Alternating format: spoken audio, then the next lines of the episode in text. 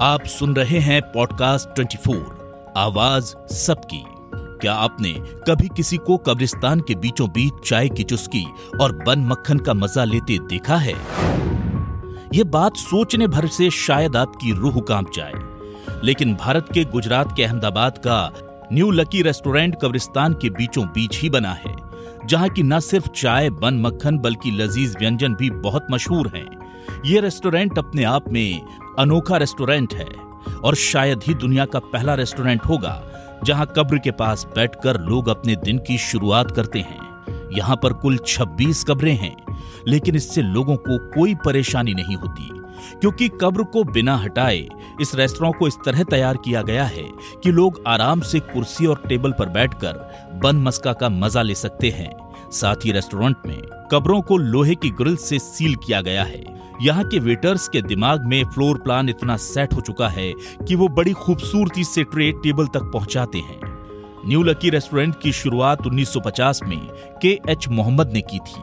लाल दरवाज़ा इलाके में कब्र के बगल में अपनी चाय की टपरी लगाई और कोका पाउडर और सिग्नेचर ट्विस्ट की वजह से इनकी चाय काफ़ी मशहूर हुई। या यूँ कहें कि कब्र इनके लिए बेहद लकी साबित हुई।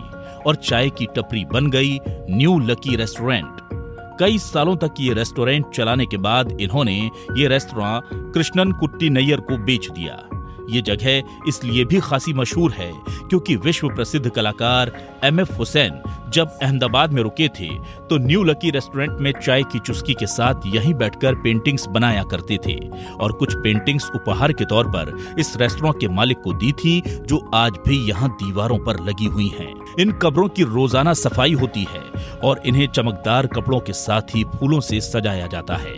रेस्टोरेंट के मालिक कृष्णन कुट्टी का मानना है कि कब्रिस्तान गुड लक लाता है और यही वजह है कि हमारा ये रेस्टोरेंट काफ़ी फल फूल रहा है।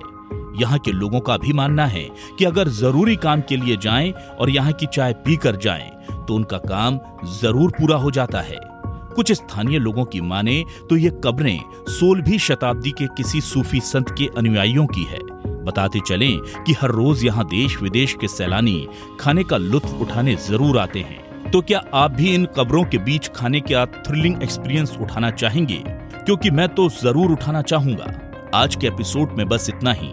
अगले एपिसोड में फिर मिलेंगे एक अनोखे रेस्टोरेंट के साथ। तब तक के लिए सुनते रहिए पॉडकास्ट 24 आवाज़ सबकी।